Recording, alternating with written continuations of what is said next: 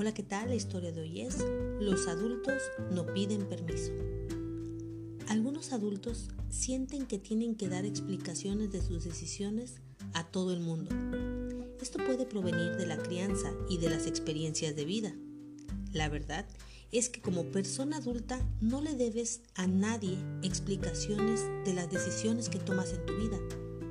Claramente, hay que ser responsables a la hora de tomar decisiones, pero si eres una persona adulta, tu vida, tus decisiones y las consecuencias de tus decisiones son tu responsabilidad. Los niños piden permiso, los adultos solicitan consejo, pero al final son ellos los que deciden tomar o no ese consejo. Los adultos no deben pedir permiso a otros adultos para tomar sus decisiones. Si lo haces, te estás colocando en una posición que no te corresponde. Este es uno de los desafíos que veo en algunos adultos cuando están tomando las riendas de su vida para crecer y madurar. Y no es un secreto que la edad no da la madurez. No permitas que otras personas asuman un rol parental sobre ti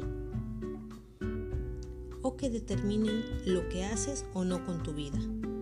Tus límites, tus decisiones y tus acciones son tu responsabilidad.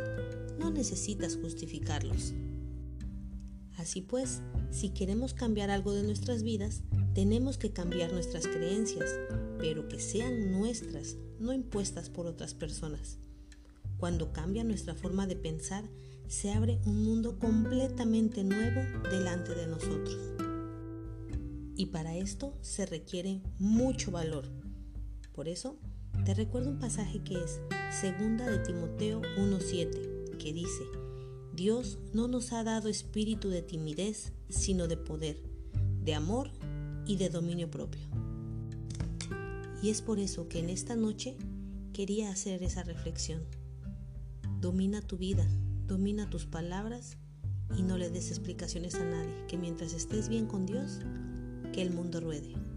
Es la historia de hoy, que Jehová, Jesús y su Espíritu Santo te bendiga.